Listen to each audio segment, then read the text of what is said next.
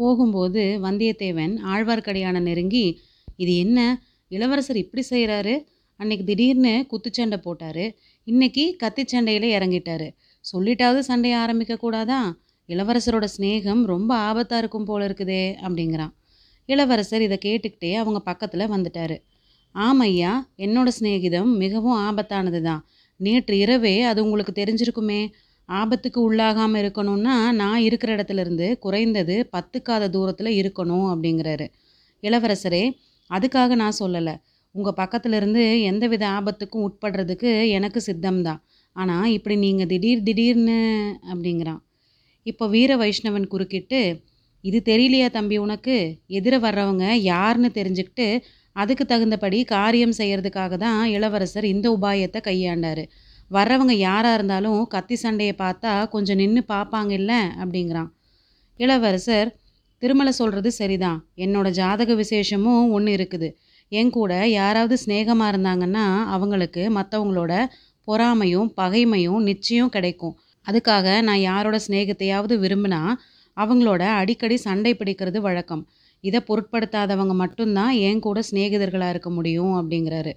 அப்படின்னா சரி, இனிமே நீங்கள் சண்டையை ஆரம்பிக்கிறதுக்கு காத்துட்ருக்காம நானே ஆரம்பிச்சிடுறேன். இளவரசரே, உங்களுக்கு செய்தி கொண்டு வந்தேன்னா ஒரு முக்கியமான செய்தியை சொல்ல மறந்துட்டேன். அதை இப்போ சொல்லட்டுமா? நீங்கள் கேட்க விரும்பாட்டி கத்தியை எடுங்க மறுபடியும் அப்படிங்கிறான் வந்தியத்தேவன். வேண்டாம் வேண்டாம், செய்தியை சொல்லுங்கள், கேட்குறேன் அப்படிங்கிறாரு இளவரசர். நம்மளை சுற்றி நின்ன கூட்டத்தில் ஒரு பொண்ணு கையில் குமுத மலரோட நின்றுக்கிட்டு இருந்தாலே, அவளோட கண் வீச்சுக்கு நான் தோற்றுட்டேன் அப்படின்னு நீங்கள் சொன்னீங்களே, அந்த பொண்ணு யாருன்னு தெரியுமா? தெரியாது. அவளை நான் நல்லா பார்க்கல, பார்க்குற வழக்கமும் எனக்கு கிடையாது அப்படிங்கிறாரு இளவரசர். இளவரசரே, அவள் தான் உங்களுக்கு ஒரு செய்தி சொல்லி அனுப்புனா, சொல்ல தவறிட்டேன். எப்படி சொல்கிறது? உங்களை பார்த்ததுலேருந்து உங்கள் கூட துவந்த யுத்தம் செய்கிறதுக்கும் தலையில் வீடு எழுந்து விழகாமல் தப்பிக்கிறதுக்கும் சரியாக இருக்குது. அதனால் சொல்கிறதுக்கு சரியான சந்தர்ப்பம் கிடைக்கல. திடீர்னு அந்த பொண்ணை பார்த்தப்போ அவள் சொன்ன செய்தியை சொல்ல மறந்துட்டுமே அப்படிங்கிற நினைவு வந்தது. இப்போது கொஞ்சம் அசந்துட்டேன். அந்த சமயம் பார்த்து என்னோடய கத்தியை நீங்கள் தட்டி விட்டுட்டீங்க அப்படிங்கிறான். போகட்டும் போகட்டும், அந்த பொண்ணு யார்? அவள் எதுக்காக எனக்கு செய்தி சொல்லி அனுப்பணும் அப்படிங்கிறாரு இளவரசர். ஐயா, அவள் பேர் தான் பூங்குழலி. அழகான பேர் தான், ஆனால் நான் கேள்விப்பட்டதில்லை. ஐயா, சமுத்திரகுமாரி அப்படிங்கிற பேராவது நினைவில் இருக்குதா? சமுத்திரகுமாரியா? அப்படி ஒரு பேரும் எனக்கு நினைவில் இல்லையே. அவளை பார்த்ததா கூட ஞாபகம் இல்லையே அப்படிங்கிறாரு இளவரசர். தயவு செஞ்சு கொஞ்சம் ஞாபகப்படுத்திக்கோங்க.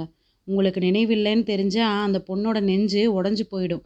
கோடிக்கரையில் நீங்கள் மரக்கலம் சேர்றதுக்காக படகுல ஏறுறதுக்கு சித்தமாக இருந்தீங்க. அந்த சமயத்தில் ஒரு பொண்ணு தன்னந்தனியாக படகு விட்டுக்கிட்டு கடல்லேருந்து கரைக்கு வந்தா. நீங்கள் வியப்போட பார்த்துக்கிட்டு இருந்தீங்க. அவளும் நீங்கள் எல்லாரும் யார் அப்படின்னு தெரிஞ்சுக்கிறதுக்காக நீங்கள் நின்ன இடத்துக்கு பக்கத்தில் வந்தா. இந்த பொண்ணு யார் அப்படின்னு நீங்கள் கலங்கரை விளக்க தலைவரை கேட்டீங்க. அவர் இவள் என் குமாரி அப்படின்னாரு.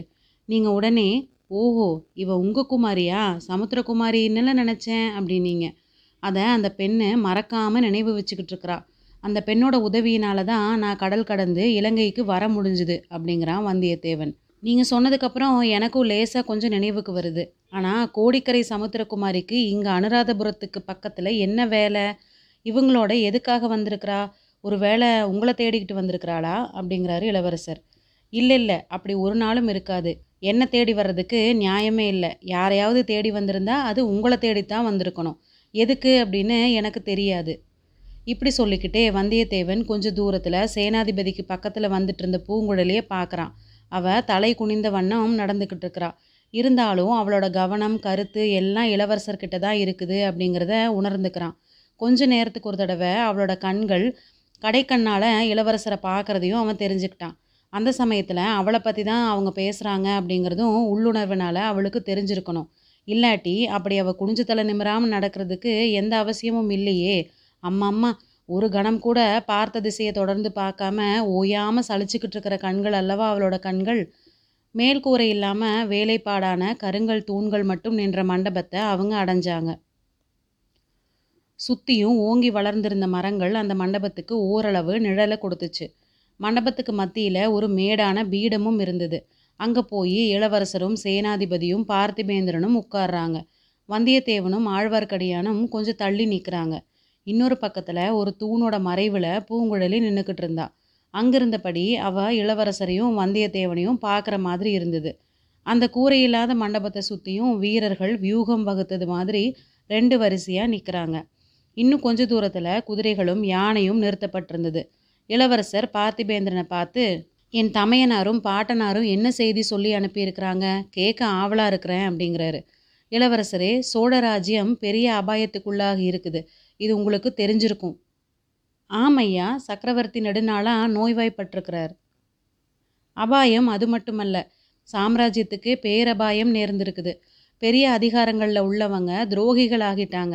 சக்கரவர்த்திக்கும் பட்டத்து இளவரசருக்கும் உங்களுக்கும் விரோதமாக சதி செய்ய தொடங்கிட்டாங்க. உங்கள் தமையனாருக்கு பட்டம் இல்லை அப்படின்னு சொல்லிட்டு சிவபக்தி வேஷதாரியான ருத்ராட்ச பூனை மதுராந்தகனுக்கு பட்டம் கட்டுறது பற்றி தீர்மானிச்சிருக்கிறாங்க. பழுவேட்டரையர்களும் சம்புவரையர்களும் ரெட்டைக்குடை ராஜாளியாரும் மழபாடி மழவரையரும் மற்றும் இவர்களை மாதிரி வேறு பல துரோகிகளும் இந்த கூட்டுச்சதியில் சேர்ந்துருக்கிறாங்க. ஆனால் அவங்க முயற்சி பற்றி நாம் கொஞ்சம் கூட கவலைப்பட வேண்டியதில்லை. வடதிசை சைன்யமும் தென்திசை சைன்யமும் நம்ம வசத்தில் இருக்குது. திருக்கோவலூர் மிலாருடையாரும் கொடும்பாலூர் பெரிய வேளாரும் நம்ம பக்கமாக இருக்கிறாங்க. இவங்களோட உதவியை வச்சு சைனியத்தோட உதவியையும் வச்சு துரோகிகளோட சதியை ஒரு நொடியில் சின்ன பின்னப்படுத்திடலாம். ஆனால் எதிரிகளுக்கு அதிக காலம் இடம் கொடுத்துடக்கூடாது. துரோகிகளோட சூழ்ச்சியை முளையிலேயே கிள்ளி எறிஞ்சிடணும். இப்படிப்பட்ட நிலைமை ஏற்பட்டிருக்கிறதுனால தான் தங்களை உடனே காஞ்சிக்கு அழைத்து வரும்படியாக உங்களோட தமையனாரும் பாட்டனாரும் என்ன அனுப்பி வச்சிருக்கிறாங்க. இந்த சமயத்தில் நீங்கள் சகோதரர்கள் இருவரும் பிரிஞ்சிருக்கக்கூடாது அப்படின்னும் ஒரே இடத்துல இருக்கிறது ரொம்ப அவசியம் அப்படின்னும் உங்கள் பாட்டனார் நினைக்கிறார். இன்னும் உங்கள் அண்ணாவோட உள்ளத்தில் இருக்கிறதையும் சொல்லிட விரும்புகிறேன். அவருக்கு ஒரே இடத்துல இருந்து ராஜ்யம் ஆள்றதுல விருப்பம் இல்லை. கடல் கடந்த நாடுகளுக்கெல்லாம் கப்பலில் ஏறி போய் அந்த நாடுகளையெல்லாம் வென்று சோழர் புலிக்கொடியை பறக்க விடணும் அப்படின்னு அவர் துடிதுடிச்சுக்கிட்டு இருக்கிறார். வடநாட்டு படையெடுப்புக்கு பழுவேட்டரையர்கள் முட்டுக்கட்டை போட்டதுலேருந்து அவரோட போர் வெறி ஒன்றுக்கு பத்து மடங்காக ஆகியிருக்குது. அதனால் நீங்கள் காஞ்சிக்கு வந்து சேர்ந்ததும் தஞ்சைக்கு படையெடுத்து சென்று சதிகாரர்களையெல்லாம் அதம் செய்து ஒழித்துட்டு சோழ சிம்மாசனத்தில் உங்களை அமர்த்தி முடிசூட்டிட்டு. இத்தனை நேரம் கவனத்துடனும் மரியாதையுடனும் கேட்டுக்கிட்டு வந்த இளவரசர் இப்போது தன் செவிகளை கையினால் மூடிக்கிட்டு, வேண்டாம் வேண்டாம், அந்த மாதிரி விபரீத வார்த்தைகளை சொல்லாதீங்க, சோழ சிம்மாசனத்துக்கும் எனக்கும் ரொம்ப தூரம் அப்படிங்கிறாரு. உங்களுக்கு பிடிக்கலைன்னா நான் சொல்லலை, அது உங்களோட இஷ்டம். நீங்கள் சகோதரர்கள் ரெண்டு பேரும் விவாதித்து தீர்த்துக்க வேண்டியது. ஆனால் சதிகாரர்களை ஒழிப்பதில் ரெண்டு பேரும் ஒன்றுபட வேண்டியது அவசியம். உடனே நீங்கள் காஞ்சிக்கு புறப்பட்டு வாங்க. பழுவேட்டரையர்களையும் சம்புவரையர்களையும் பூண்டோடு அழிக்கலாம். சிவபக்தி வேஷதாரியான மதுராந்தகனை சிவலோகத்துக்கே அனுப்பி வைக்கலாம். அதுக்கப்புறம் நீங்களும் உங்கள் தமையனாரை யோசித்து எப்படி உசிதமோ அது போல் முடிவு செய்யுங்க அப்படிங்கிறான் பார்த்திபேந்திரன். ஐயா, எல்லாம் நாமளே முடிவு செய்ய வேண்டியது தானா? என்னோட தந்தை சக்கரவர்த்தி, அவரோட விருப்பம் என்ன அப்படின்னு நம்ம தெரிஞ்சுக்க வேண்டாமா? ஒருவேளை நீங்கள் தெரிஞ்சுக்கிட்டு வந்திருக்கிறீங்களா? என் தமையனாருக்கு தந்தைகிட்டேருந்து ஏதாவது அந்தரங்க செய்தி வந்ததா அப்படிங்கிறாரு இளவரசர்.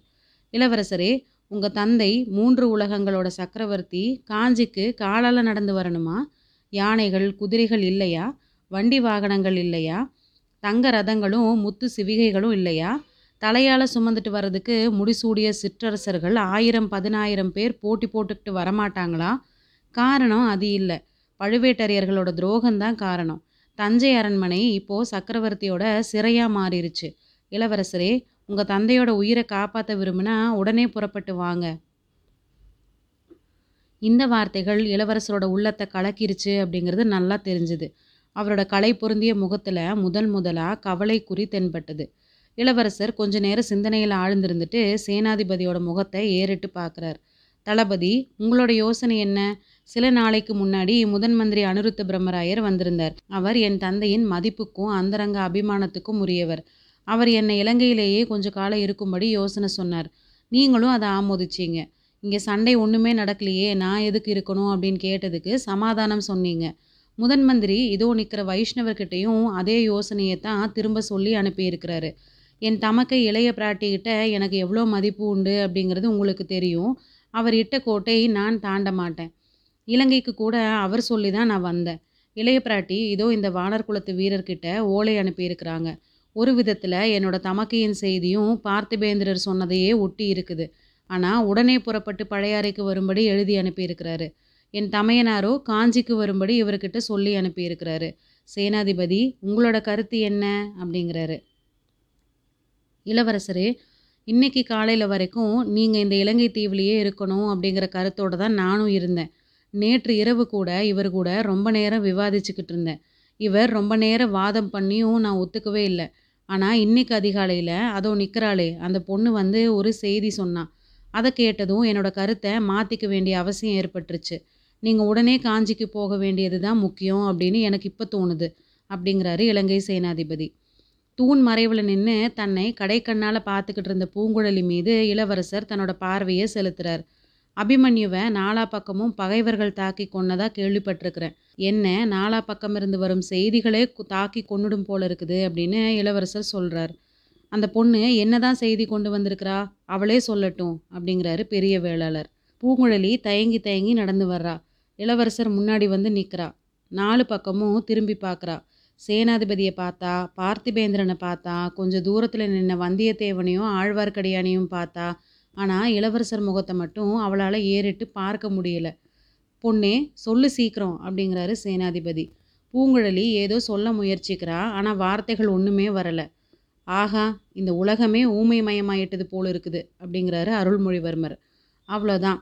பூங்குழலி தன் கண்ணிமைகளை உயர்த்தி ஒரு தடவை ஒரு கணத்தில் சிறிய நேரம் இளவரசரை பார்க்குறா. அதுக்குள்ளே அந்த கண்களில் கண்ணீர் ததும்பி வழிய ஆரம்பிச்சிருச்சு. உடனே அங்கிருந்து ஓட்டம் பிடிச்சிட்டா. ஓடிப்போய் தூரத்தில் அடர்ந்து வளர்ந்திருந்த மரங்களுக்கு மத்தியில் மறைஞ்சிட்டா. எல்லாரும் வியப்போட அதை பார்த்துக்கிட்டே நின்னாங்க. வந்தியத்தேவன் முன்னாடி வந்து, ஐயா, இவன் முன்னொரு தடவை இப்படி தான் ஓடினா. நான் தொடர்ந்து போய் பிடிச்சிக்கிட்டு வந்தேன். அனுமதி கொடுத்தா இப்போவும் அதே மாதிரி போய் பிடிச்சிக்கிட்டு வரேன் அப்படிங்கிறான். அப்படியே செய். ஆனால் அதுக்குள்ளே அவள் கொண்டு வந்த செய்தி என்ன அப்படிங்கிறத சேனாதிபதி சொல்லட்டும் அப்படிங்கிறாரு இளவரசர். அதுக்கு சேனாதிபதி, ரெண்டே வார்த்தைகளில் சொல்லிடலாம் இளவரசரே. உங்களை சிறைப்படுத்தி கொண்டு வருவதற்கு பழுவேட்டரையர்கள் ரெண்டு பெரிய மரக்கலங்களையும் அவை நிறைய போர் வீரர்களையும் அனுப்பியிருக்கிறாங்க. மரக்கலங்கள் தொண்டைமான் ஆற்று கால்வாயில் புகுந்து மறைவான இடத்துல வந்து நிற்கிது அப்படிங்கிறார்.